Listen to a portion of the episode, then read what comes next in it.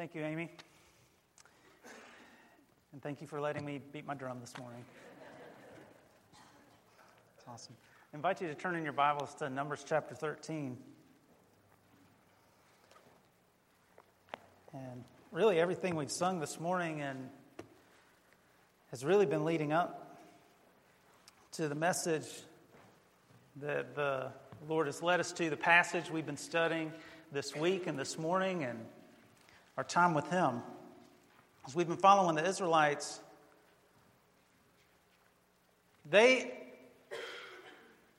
heard God's voice over and over. They had God's revelation, His will given, His word given and spoken.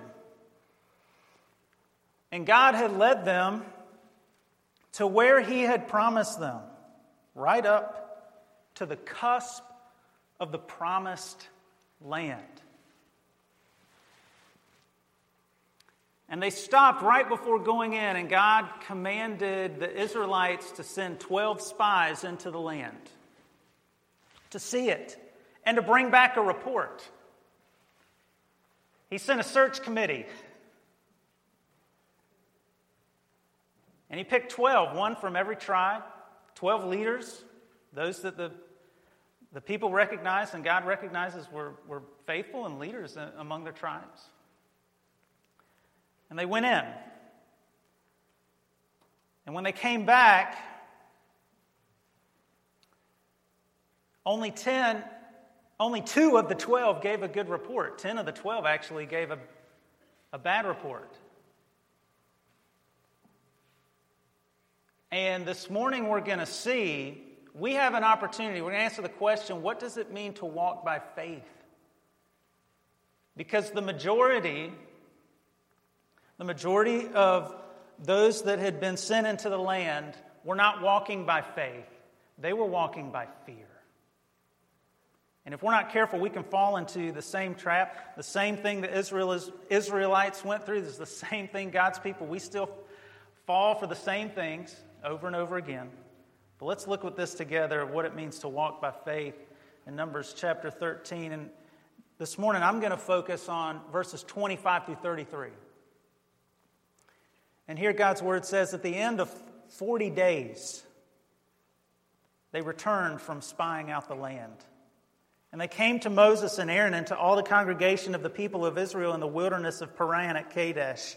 They brought back word to them and to all the congregation and showed them the fruit of the land. And they told him, We came to the land to which you sent us. It flows with milk and honey, and this is its fruit. However, the people who dwell in the land are strong, and the cities are fortified and very large. And besides, we saw the descendants of Anak there. The Amalekites dwell in the land of the Negeb. The Hittites, the Jebusites, and the Amorites dwell in the hill country. And the Canaanites dwell by the sea and along the Jordan. Notice the spies come back and they say, Yes, God, you were right. It is a land flowing with milk and honey. It is awesome. These people who had been slaves and then had been wandering in, in they'd been in the wilderness for a year, these people that have been, been promised that they're going to have uh, vineyards and they're going to have be able, they're going to be able to plant and reap grain, meaning they're going to have uh, the land is going to be bountiful. They're going to have security in the land because they're going to be able to cultivate over years of time and produce all of these things. And they said, Yes, it's awesome. It's great. It's God, it's everything you said. But however. And notice what they came back with. However, the people who dwell in the land are strong, and the cities are fortified and very large. Were they telling the truth there? Yep, they were still, they were still telling the truth. They were still giving the report. Yes, there were cities. They, all, the, all of the people groups that were there the Hittites, uh, the Amalekites, the Jebusites. The Jebusites lived in what's, what we know of as Jerusalem. The Jebusites, that was their fortress, and they actually boasted that their city had never fallen. It was so well fortified, it was so uh, set up on a high ground that it had never fallen to any foe. So, you know, the Israelites, when they saw that, they, they saw a city that was in multiple cities that to them looked completely impenetrable. Then they said, We saw the descendants of Anak there. Okay, now here, the, here in this chapter and a little bit later, they talk about Anak and the Nephilim. Nephilim goes back to Genesis chapter three, uh, 6. Genesis chapter 6. These were, um, in ancient times, these were men that, uh, you know, we, we kind of look back and we're, that's one of those, when we get to heaven, we're going to ask the Lord, Lord, really show us the Nephilim. Can you pull up that slide or that like video and show us who these guys were? Um, the idea is that there was a little superhuman strength there. Um, that either these were fallen angels or those that had sort of intermarried with angels. So there's several different, you know, theories out there. Bottom line is these guys were super powerful, which, as you study Genesis, whatever they were, they died in the flood. They were done. They they're no more. So, what, what does it mean when the spies come back and say, Yeah, the people in Canaan, they were so big. Yeah, we saw the, the descendants of Anak there. We saw the Nephilim. We saw the superheroes. There's, I mean, these guys are huge. They have superpowers. What do you think was happening right there? You know what I think? This is my theory. I think they were kind of stretching the truth a little bit. I don't think they saw the Nephilim. I thought they were just so scared because the Canaanites were so big and they were so strong and so fortified. They actually kind of stretched things a little bit, really, and to do what? To really show how afraid they were and how much fear they wanted to sow within the Israelites. We don't have a chance, even if we could go in. Man, there's these super powerful beings in there that there's no way we could we could take them. But verse 30 the spies, the 10 had a however. Everything's good, however, we can't do it. But Caleb, verse 30. But Caleb quieted the people before Moses and said, Let us go up. Let us go up at once and occupy it, for we are well able to overcome it. Then the men who had gone up with him said, We are not able to go up against the people, for they are stronger than we are. So they brought the people of Israel a bad report of the land that they had spied out, saying, The land through which we have gone to spy it out is a land that devours its inhabitants. And all the people that we saw in it are of great height. And there we saw the Nephilim, the sons of Anak, who come from the Nephilim. And we seemed to ourselves like grasshoppers. And so we seemed to them. They had an opportunity. They had the, it was put to them. They could walk by faith or they could walk by fear. Let's pray together. Dear Lord, we come and as we've read your word and as we meditate upon it, Lord, we, we like to identify with the hero in this story, but many times we're not. Many times we walk out of fear. You've called us to walk out of faith. And Lord, encourage us from your word this morning. Show us how we need to overcome fear and overcome failure and overcome weakness and overcome brokenness and overcome our own sin by the power of your blood and to walk by faith and to trust you and to love you and to serve you and to follow you. Open your word to us this morning. In Jesus' name we pray. Amen. This morning, I want to zero in on verse 30.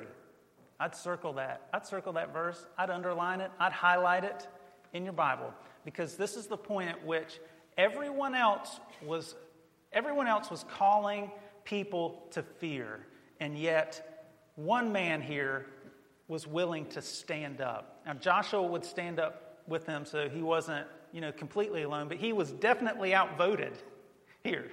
If they were to take a vote, he would lose. Did it matter who was who the majority was?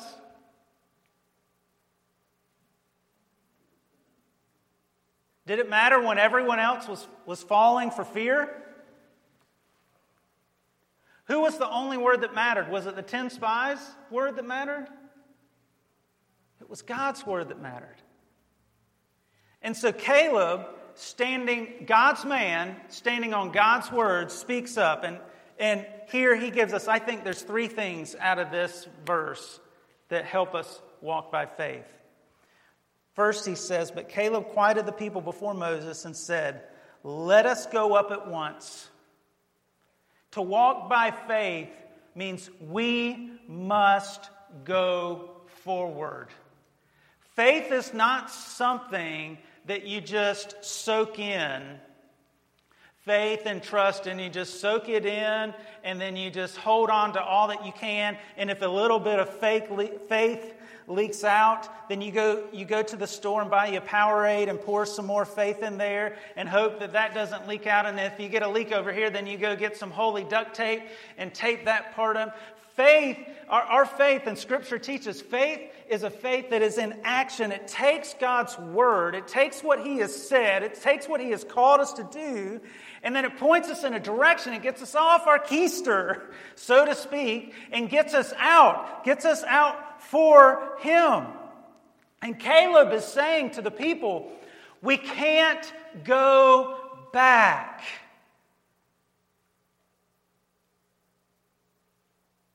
We can only go forward.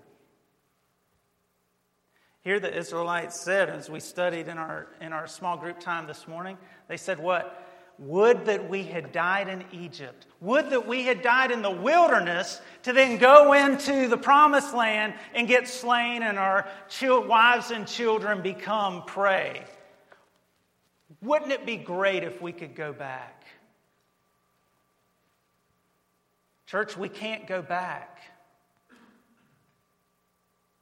We can't go back. We can't go, we can't go back to 10 years ago. We can't go back to 50 years ago. Guess what? We can't go back to yesterday.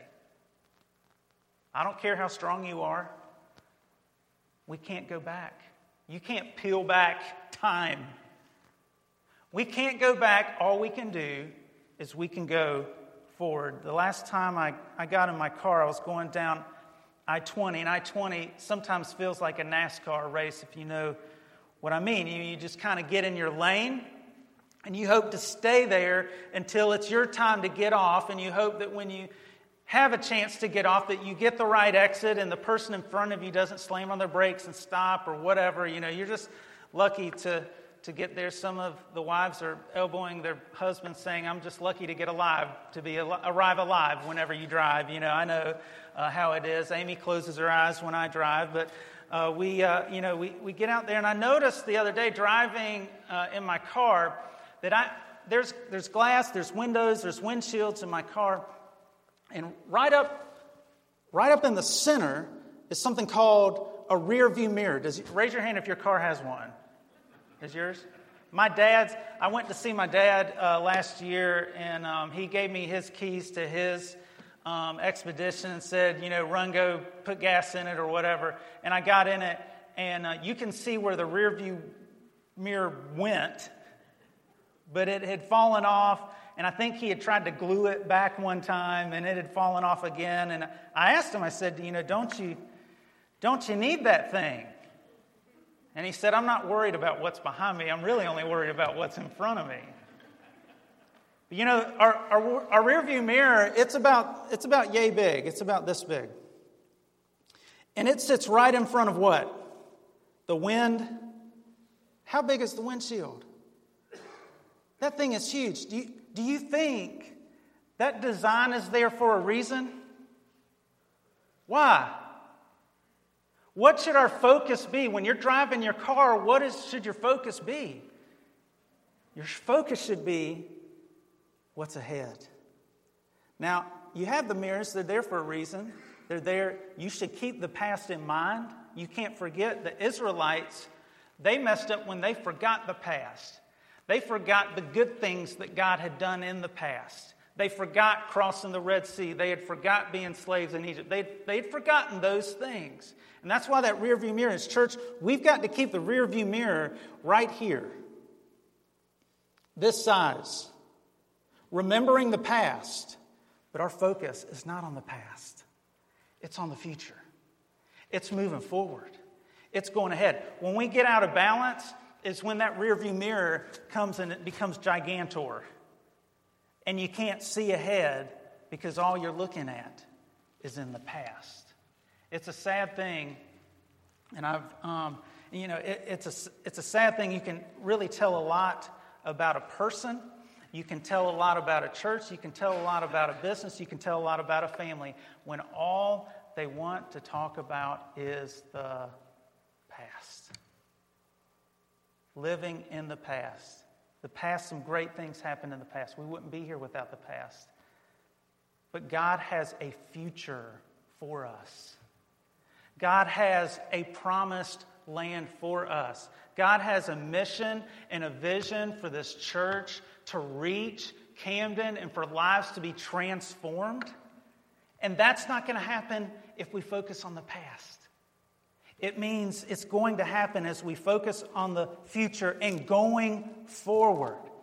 I've got another illustration for you. I think the Lord sent me, and I've got a picture of bumper cars. You love bumper cars?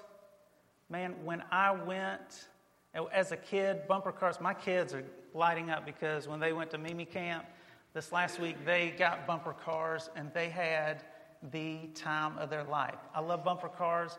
If we set up a track in Camden, I would probably buy a membership to the bumper car track. Okay? It's so much fun. You jump right in. You don't need a driver's license, number one. You jump right in and you hit the gas, and what do you do? You go. Man, it's awesome. And, you know, it's, it's not always about, you know, you know, bumper cars usually they do this. They go right around in a circle. But is, is the point to get to the finish line when you're riding a bumper car? What's the point? The point is to bump into as many people as you can. Am I right? Man, that's it. If you haven't bumped somebody, you have not done a proper bumper. You, have, you are not an official bumper car driver. Now, some of you some of you get out on the real road and try to play bumper cars, and so I, wanna, I just want to caution you against that. But, you know, many times in life, particularly in church life, we, we're riding in bumper cars. Each one of us, we're going somewhere, but we're not going there together. And we don't have a plan. We don't know where we're going. A bumper car track is just one little circle. We feel like we're doing something and accomplishing things for God. But we get to the end of the ride and we get out. And guess how far we've gone? We've gotten out exactly where we started. Have you ever thought about that? We get out right where we started, and maybe we had a good time, but we bumped into people all along the way. And God has not called, God has not called his people to be in bumper cars. That's biblical. That's scriptural. You can go to them. But I want to give you another example, because this is where this is where I believe the Lord is going with this, where Caleb was going. That we must get up and go. We must go forward. God has not called his people to be in bumper cars, but God has called his people to get on a bullet train. I love this picture. Bullet train. Now, what's the difference between a bumper car and a bullet train? In a, in a, in a bullet train, we're moving. In a bumper car, you get in, you hit the gas, and you go. In a, in a train, it takes some time to get moving. Sometimes it's slow to get started, but guess what builds? Momentum. Instead of everyone going every different direction and just bumping into each other, guess what you're doing? You're all going the same direction. Guess what that means? That means as you're in the, char- in, in, in the bullet train, then as the church, we're all moving forward down a track that the Lord has laid out, His divinely inspired word and will, which He and plan which He has for each and every church. God's desire for for his church is not just to, you know, hang out and have a good time and, and maybe make it be a good little social club. God's design for his church is to take his people from where they are to where he has called, called them to be, to go from the slavery and bondage to sin to being transformed, to being changed to having life and having eternal life. And he, to do that here on the train, on God's train, when we get together and we're focused together on God's purpose and God's vision and God's mission, guess who all arrives at the destination? All of God's people arrives at. No one's left behind. No one's left bruised. No one's left battered. No one is left right where they started. Walking by faith means we must have the courage and the faith to go forward to the Lord together. Walking by faith. Number one, we must go forward. Caleb says, number two, we must hold on to God's promises. In verse 30, he says, But Caleb quieted the people before Moses and said, Let us go up at once and what? Occupy it. Hold on to it. Why could he say that? Why could he say? Because he saw the same things that the other 10 spies saw. He saw the big cities, he saw the fortifications, he saw the, the, um, how big the guys were, how many soldiers they had. He, he saw all that. Why could he say, let's go up, let's go forward, and occupy and hold on to it? Why? Because God had promised it. Because Caleb held on to the promises of God. This morning, I don't know what battle you're facing what fear you're facing, what insecurity you're facing, whatever it may be, whatever it is, hold on to God's promise and hold on to God's word. I want to just encourage us with just a few, few of these. There are a million promises that God has made from His Word from beginning to end that we can anchor to. And I just want, I just want to share a few as, as encouragement this morning. If you're struggling, with sin in your life, or besetting sin, or temptation, or something that seems you can never seem to get victory over. I promise you. Promise from God's word in 1 John 1 9, He promises the forgiveness of sins. If we confess our sins, He is faithful and just to forgive us our sins and to cleanse us from all unrighteousness. That's a promise from His word. That's a promise from His word that we don't have to live in fear and we don't have to live in defeat to sin. We surrender our heart and surrender our life to Him and confess our sin, call our sin what it is, claim it before the Lord, say, God, this is my, this is my failure. I can't defeat this, this enemy on my own. I can't overcome on my own. I can't do enough good things to outweigh this sin. But He's promised if we confess it, what does He do? Forgives it. And He cleanses us from all unrighteousness. Another thing, another promise from God's Word God has promised His Holy Spirit. His Holy Spirit. Ephesians chapter 1, verses 13 through 14 says, In Him you also, when you heard the word of truth, the gospel of your salvation, and believed in Him, you were sealed with the promised Holy Spirit, who is the guarantee of our inheritance until we acquire possession of it to the praise of his glory. The Holy Spirit, the third person of the Trinity, comes and indwells those who hear God's word and respond in faith and believe in him. That's what we call salvation. Hearing God, turning from our sin and turning to him. And God promises not just that He would make us a better person, not just that things will go better for our life. He, he, he says, part of me will be with you, inside of you, forever.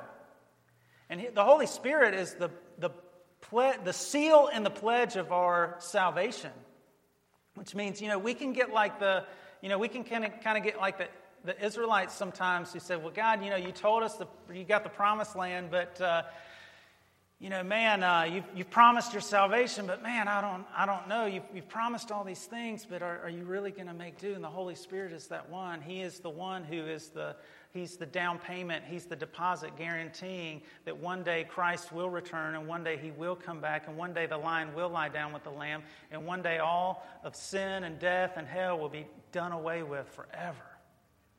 That's a promise from God. He promises us eternal life. 1 John 2 25. And this is the promise that He made to us eternal life. Not just your, not just your best life now. As if that could work in like the Middle East or Sub Saharan Africa or in Syria or whatever right now, your best life now.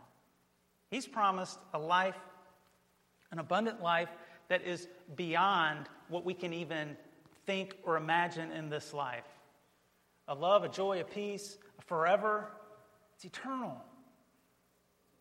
We live in a world that's on the, on the quest for eternal life on its own, seeking to extend human life and seeking to turn off the processes within our cells in our body that you know make us get gray and the hair to fall out and the brain cells to slow down and stop bumping into each other like they should or and yet as as much as we learn and as much as we advance and as much as we know we we can't on our own cross the divide called death. Can't do it. There's only one who did. His name is jesus you know we fear death. We fear death. Death is something scary, especially in our culture. We, we run from it. We do everything we can to stave off death or keep death away or sometimes we try to ignore it. We don't talk about it. But death is real, and God is the only one who has promised and made provision we don't have to fear death. We as, we as believers, we do not grieve as those who have no hope.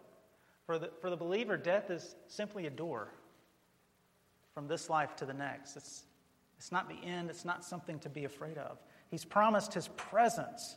Hebrews 13 5 says, I will never leave you or forsake you. Think about that. Do you ever feel alone? Honestly. Do you ever feel like you're the only one who knows what you're going through? Do you ever feel like, man, my dog is the only one who understands me? Some of you are nodding your head.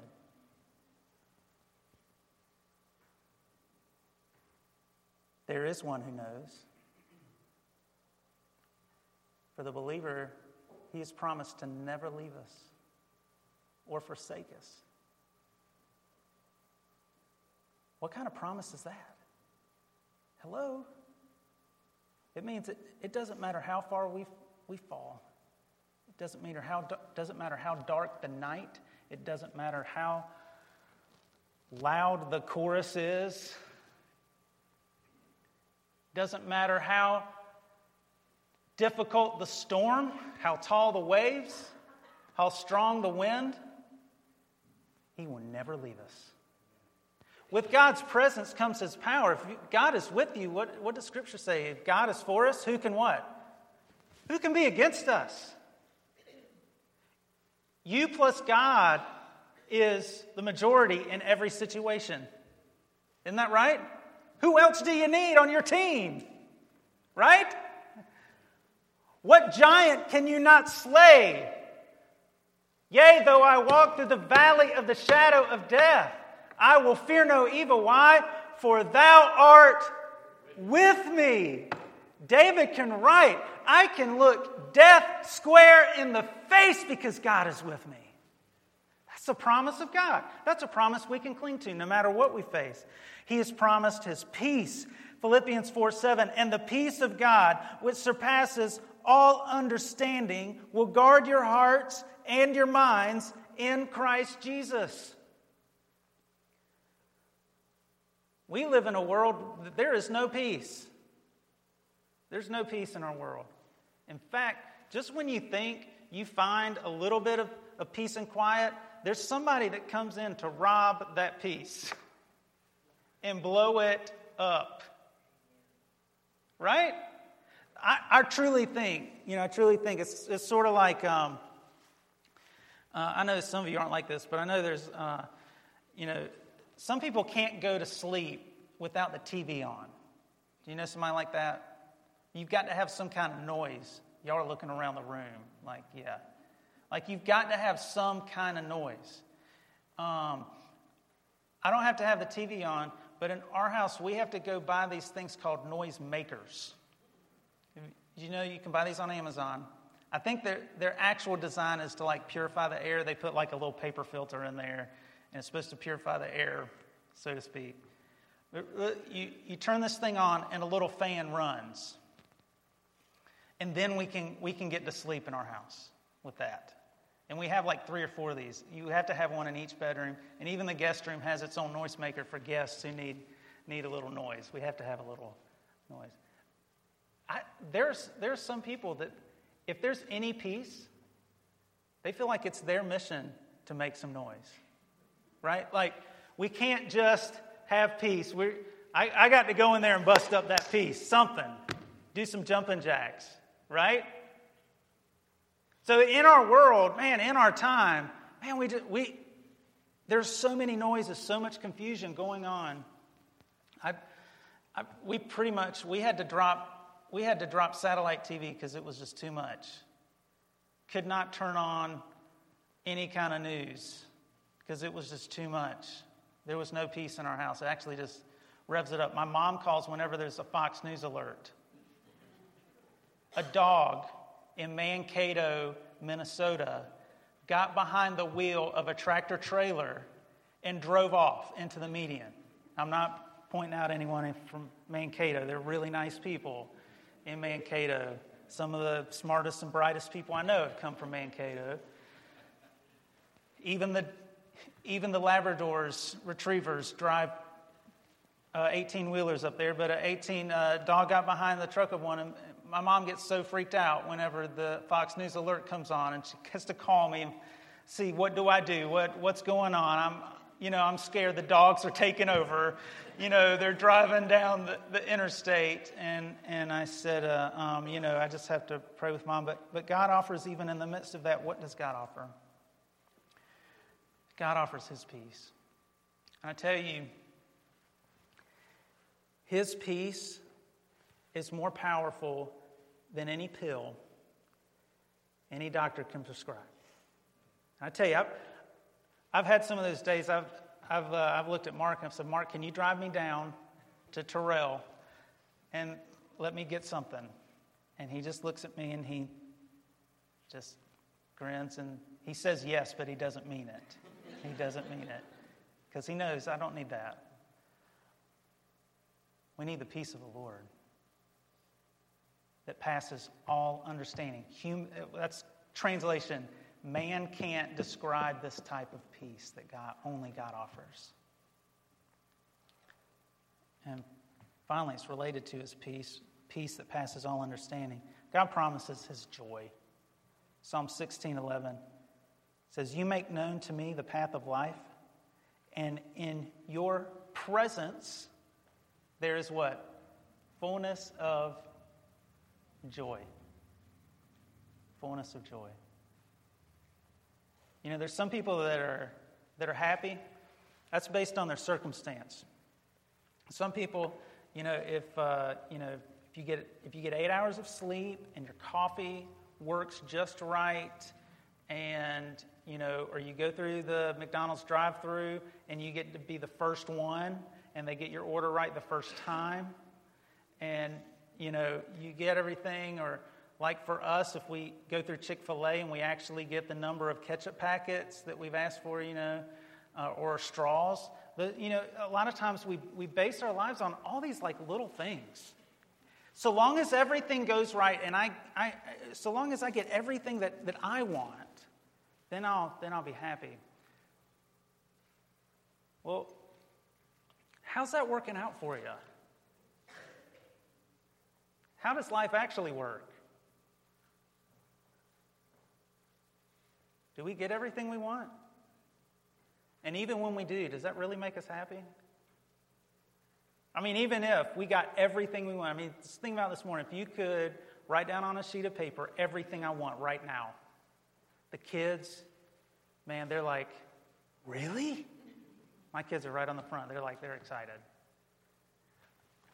Uh, perfect job, perfect house, perfect bank account, maybe new boss, maybe no boss, maybe, you know, a palm tree, uh, you know, whatever. You could write everything out that you wanted.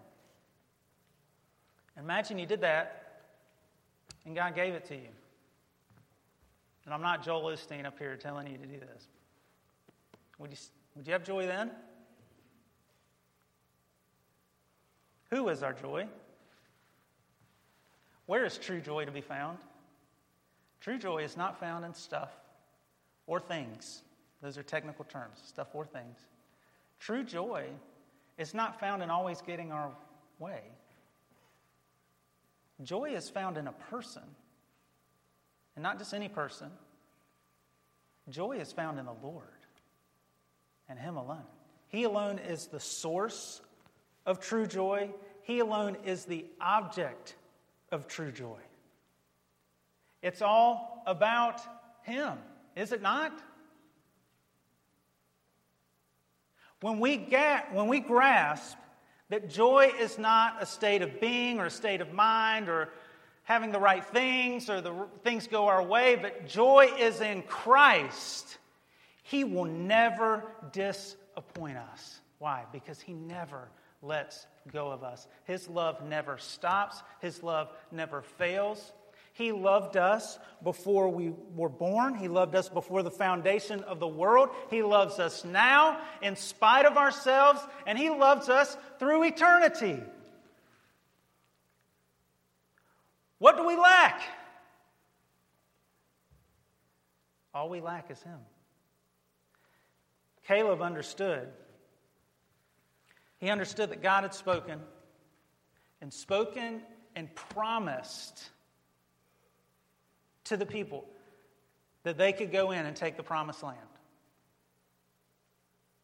And Caleb remembered that every other time that God had spoken, he did exactly what he said.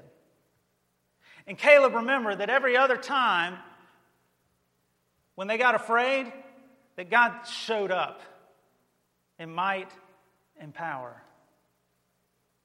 And Caleb knew that even though the land was big, even though the enemies were large, even though it did not look like they had a chance, he held on to the promise of God. Let us go up. Let us go forward. We can obtain it.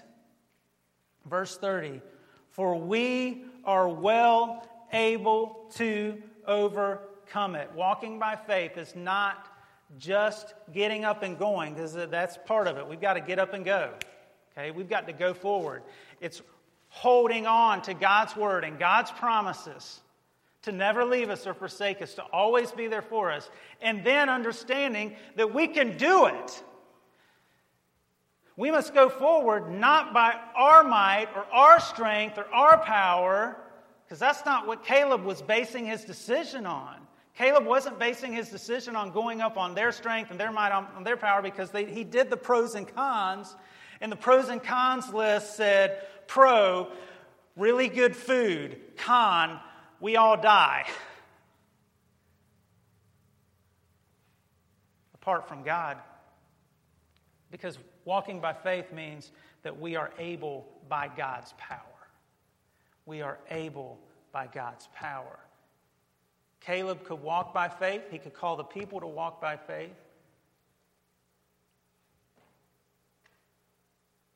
Because his faith and trust was in God's promise and God's strength.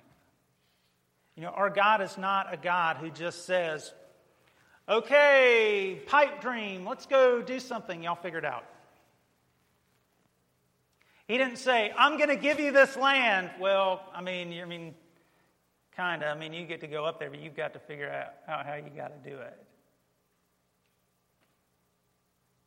Our God is a God who is able to say to the Israelites, Go in and take the land, and He is able to make the enemies run and hide in fear. He is able to waylay, He is able to pave the way. He alone can do it. This is the same God who allowed the Israelites to cross the Red Sea. This is the same God who raises the dead. Don't you think God has the power? But many times we limit God in his own power. We say the same things that the, the Israelites said. Well, yes, God, it's awesome. You have a plan for my life. You have a plan for our church. You have a plan for our community. But don't you know there's no way we can do it. And you know, there's some truth to that statement because there is no way we can do it on our own. Matthew 19, 26, Jesus looked at his disciples and said, With man this is impossible, but with God what? All things are possible. Is there any limit to God's power? Philippians 4:13, we can do all things through Christ who strengthens us. Is there any limit to God's power? Is there? No, there's not. So, church, as we come to the conclusion, we see this. The Israelites stood at a deciding point in the, the nation's history, pivotal point. God had led them to the promised land. They went and they saw, and they came back and gave a report. And they had the opportunity okay, are we going to walk by faith or are we going to walk by fear?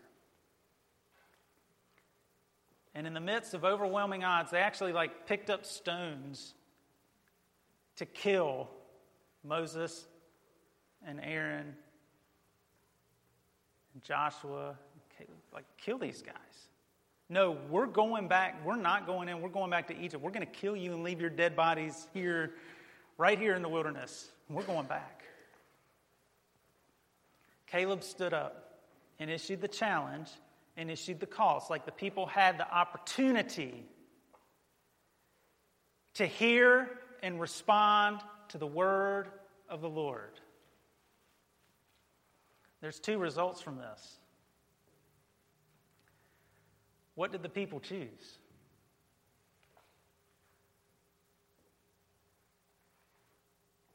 How did they vote?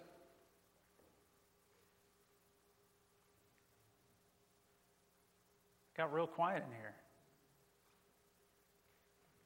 They voted and said, We're not going. We're not going, and you can't make us. What was the result? The result from that one decision was 40 years in the wilderness, and a whole generation died. A whole generation. A whole generation died in the wilderness.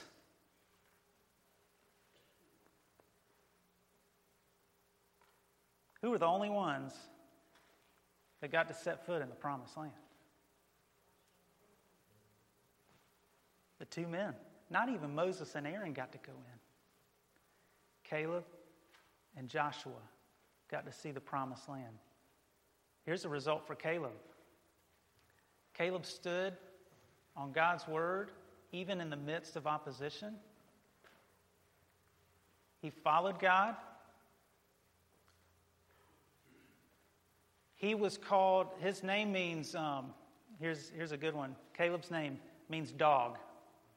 This is from the Hebrew word for dog, which could mean a good or a bad thing, depending on if you're a good dog or a bad dog. But his name means the good side, which means faithful and loyal. And Caleb is actually called faithful and loyal servant of the Lord, a designation that's only given to King David outside of Scripture within Scripture. How awesome is that? He actually surpasses Moses in this, in this test in his life. Each one of us faces the same test, the same choice. No matter the voices going on around us, no matter what the world is telling us, no matter what sometimes our heart tells us, because our heart is wicked and deceitful, no matter what our emotions tell us, we, or get ruled by fear, or whatever, whatever the enemy tries to use, and he, he knows, he knows what each weakness is for each one of us, and that's the button he's going to push for you is your weakness, not my weakness. He's going to push your weakness on you. And we can walk by that or we can walk by faith and follow the Lord. I just want to challenge. I want to challenge you guys. I want to challenge each person here. I want to challenge our church. We have a decision to make.